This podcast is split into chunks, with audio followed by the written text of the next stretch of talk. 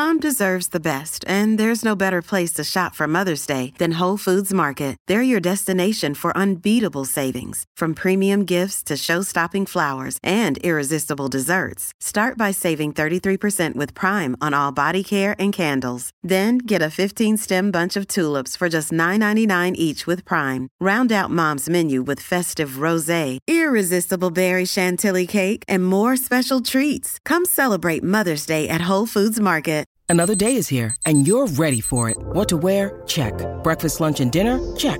Planning for what's next and how to save for it? That's where Bank of America can help.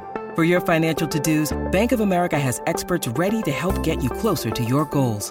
Get started at one of our local financial centers or 24-7 in our mobile banking app. Find a location near you at bankofamerica.com slash talk to us. What would you like the power to do? Mobile banking requires downloading the app and is only available for select devices. Message and data rates may apply. Bank of America and a member FDIC. Look, Bumble knows you're exhausted by dating. All the must not take yourself too seriously and 6-1 since that matters. And what do I even say other than hey? well, that's why they're introducing an all-new Bumble with exciting features to make compatibility easier, starting the chat better, and dating safer. They've changed, so you don't have to. Download the new Bumble now. In questa solitudine che noi viviamo, dove è tutto fermo, possa farsi avanti la speranza silenziosa che esiste solo se ci credi davvero e che diventi la ragione dell'attesa. Sarà un nuovo inizio, ovunque sia, ovunque sarà, quando mai più saremo soli. Allora, questa poesia l'ho scritta eh, l'altra notte eh, pensando a mio nonno che ha 90 anni e che adesso eh, si ritrova a casa da solo. Perché mia nonna ha fatto una brutta caduta all'ospedale e a quell'età insomma quando c'è quella caduta le, le speranze diciamo sono poche sì teoricamente tutto bene ma No, ci sono tanti fattori. Quello che mi ha fatto riflettere tanto è stato vedere mio nonno che per la prima volta a 90 anni, dopo una vita insieme, provava le stesse identiche cose che, si, che prova un qualunque ragazzo quando finisce una storia con la differenza che a 90 anni non hai fisicamente, secondo me, la condizione per reggere una botta così forte e soprattutto non parliamo di una relazione qualunque eh, dove prendi poi riparti avanti, no, è quella della vita, l'ultima e insomma è difficile anche avere una speranza, poi cioè è difficile trovare un senso, infatti lui mi ha proprio detto io sono un uomo morto. E io ho detto no, non sei morto, sei morto, non, non c'era sto dolore. La vita è, è assurda ehm, e mi ha fatto riflettere tanto eh, vedere questa scena, proprio ehm, cioè la famiglia, il, il matrimonio, eh, era tutto fissato per stare insieme fino alla fine. Cioè, quando invecchi, chi ci sarà con te? No? Per non stare da soli. Ora sto pensando invece al fatto che noi come generazione siamo dieci passi avanti perché noi siamo abituati a stare da soli. Cioè mio nonno che mi dice stanotte sto solo come un cane, poi tutto il giorno c'è gente attorno comunque, ovviamente mica viene lasciato solo, però per dormire no, con le giuste precauzioni a volte ci va mio padre, zia, insomma, però nel senso capita che la notte magari stai da solo perché sei lucido di, di, cervello, no? A differenza magari di altri nonni che ho, che sono tutti vivi, tutti in fin di vita, ma tutti, tutti quanti con la testa non ci stanno, invece lui c'è. E, ehm, e, noi come generazione, ora senza riscendere diciamo, nel drammatico, non voglio coinvolgermi, coinvolgervi in una situazione drammatica perché è chiaro, dice è un vecchio, va bene, cioè, però come fai a non empatizzare? Con la solitudine di quell'uomo è la stessa che, che vive, cioè io empatizzo con la solitudine di quel tipo. E, ehm, e, e, mi ha fatto riflettere sul fatto che noi effettivamente ci sappiamo stare di più, cioè io penso a me, cioè io, io tutte le sere sto da solo quando vado a dormire, da tutta una vita, eh, perché io non, non do per scontato che avrò una compagna a fianco. E quando in verità c'è una compagna per un periodo di vita, ti senti quasi sballottato, anzi mi ricordo proprio ehm, una ragazza qualche mese fa, quasi un anno fa, che invece voleva spesso dormire con me, io che non mi piace dormire con persone e mi ricordo quanto mi sentivo oppresso da questa cosa qui, da questo piccolo dettaglio, da questa cosa che non riuscivo, se le dicevo di no lei insisteva, per me era proprio una cosa pressante, ricordo. E quindi, um, vabbè, lasciamo, lasciamo, stare, parliamo di una stupida cosa di, di un attimo, però nel senso eh, a far capire quanto la solitudine un attimo è diventata un valore di questi tempi e quanto invece per, per gente come mio nonno era un disonore. Cioè, una persona che finisce da sola, una persona già morta, già finita, eh, come, come, del resto il fatto che mio nonno in 90 anni non avrà mai passato una scopa, non si sarà mai cucinato un pasto. Noi, generazione a 20 anni, cuciniamo già e cuciniamo bene, eh, non, non abbiamo bisogno di nessuno. Noi uomini, le donne, che cosa straordinaria. Infatti magari ho, so, amiche che hanno studiato tutta una vita e adesso sono donne eh, in carriera che lavorano come pazze, guadagnano bene e soprattutto vivono da sole in grandi città senza aver bisogno di un uomo, di nessuno, di un genitore. Cioè, questo è, è, è il grande passo avanti che ha fatto questa società l'utopia della retorica, del, del, dover stare insieme, eccetera, eccetera, sembra sempre più perdere di valore. Eh, esiste solo agli occhi di chi, di chi, ci crede, di chi lo sta vivendo, diciamo, quella, quel, quel sogno, quella roba lì, perché eh, abbiamo sfatato tanti tabù. Ogni, ogni anno ci sembra di vederci meglio in questo grande eh, vaso che più metti la testa e più va a fondo, sembra non finire mai, eh, sembra come se siamo in una fase di vita in questo 2024, ma insomma da, dal 2010 in su, in cui no, non c'è proprio più spazio a, alle stronzate di ogni tipologia.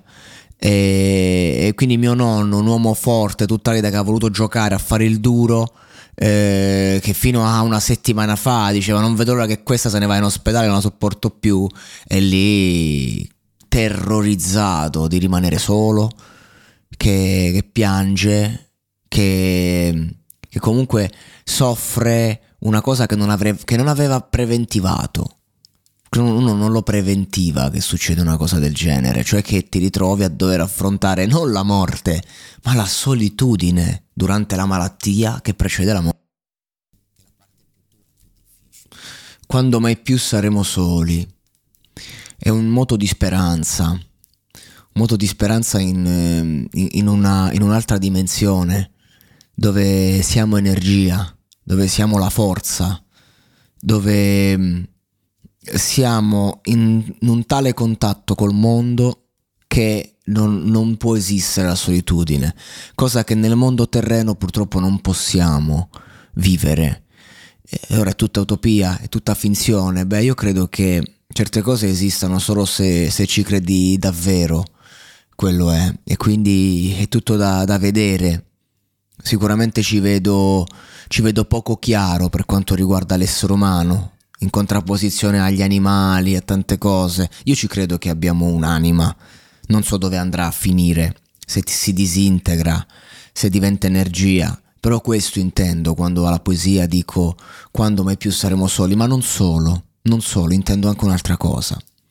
Intendo che un certo dolore, quando, quando poi lo viviamo, riviviamo, lo, quando lo accettiamo poi diventa vivibile e allora anche la solitudine eh, diventa franca, una zona franca, no? E perché vivere comunque eh, accerchiati da persone, possono essere amici, compagni, eh, non è facile, nel senso che ci priva un po' di noi stessi in maniera più efficace e più violenta di quanto possiamo pensare.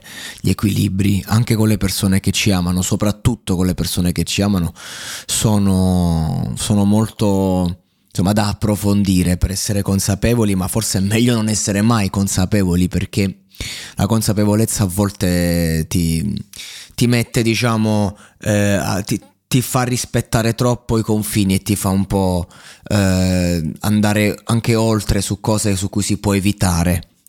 Perché purtroppo non tutti sono consapevoli e non si può pretendere un lavoro di consapevolezza per tutti Però quando accadono certe cose mi, mi viene da riflettere mi sono domandato, io in quel momento, in, a quell'età, dove voglio essere?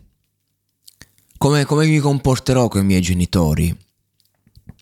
Io credo che vedere mio nonno disperato a quell'età, una parte di me vede come l'ultimo abominio del sistema familiare, l'ultimo abominio che poi alla fine perché no, non conta, cioè non è che tu ti ricordi una vita insieme, non è che tu ti ricordi il bel momento.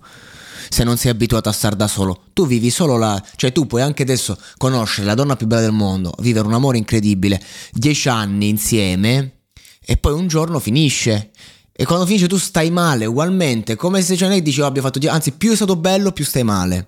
E questo è l'ultimo abominio della famiglia, che alla fine non è ma- manco muori insieme, comunque ti vivi l'ultima fase della vita nel dolore più estremo, un dolore che veramente, cioè, che ti fa rendere conto che hai vissuto una bugia, probabilmente, che non sei mai stato solo, non sei mai stato veramente te stesso al 100%, perché ti sei sempre dovuto rapportare agli altri.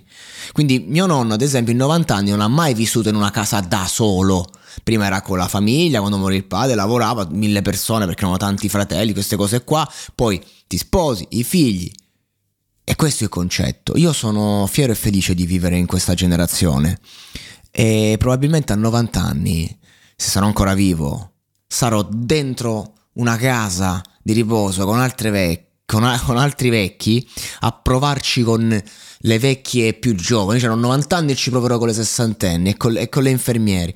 E farò delle, delle figuracce, sarò ridicolo, sarò simpatico, però sarò dentro una condizione piena di altre persone. Cioè ci vuole la moneta, ma lavoreremo per averla. Perché questo è il concetto. Perché uno deve stare a casa con la famiglia, le cose, sempre lì in questo sistema? È un... Non lo so. No, non sono pronto per dare giudizi su questo. So solo che mi dispiace terribilmente per mio nonno e per tutte le persone che vivono una condizione di solitudine da 0 a 100 anni, perché è uguale, non cambia niente. E quello che mi viene ancora di più da...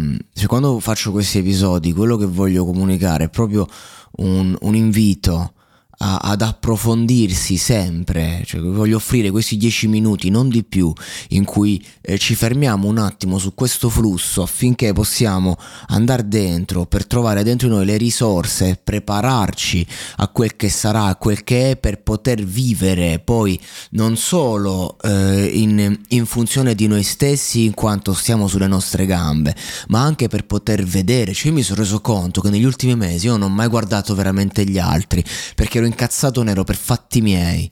E io mi sono reso conto l'altro pomeriggio, mentre uscivo di casa, mentre camminavo e, e passo, e poi ho visto un, un, una, una, una, vecchia calzolaia al suo negozio vuoto e ho provato tenerezza. Poi ho visto eh, le, magari appunto, no? Eh, che tra l'altro sul discorso mi sa che l'ho già fatto nel, nell'altro podcast, quindi per dire quanto mi ha colpito.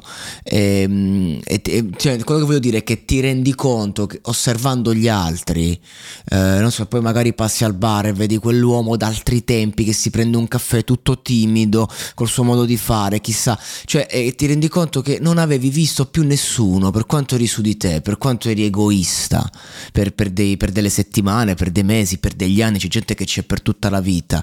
E invece quando poi sei coi piedi per terra hai la possibilità di guardare gli altri e di dare quelle energie, quell'empatia, quel, quel mondo di cui parlavo, di oltre vita, che invece dovremmo iniziare a vivere durante la vita, perché come diceva il grande Albus Silente, non provare pietà per i morti, Harry, provala per i vivi, non provo pietà per mio nonno perché si avvicina alla morte, provo pietà per lui, per la solitudine e il dolore che prova in vita.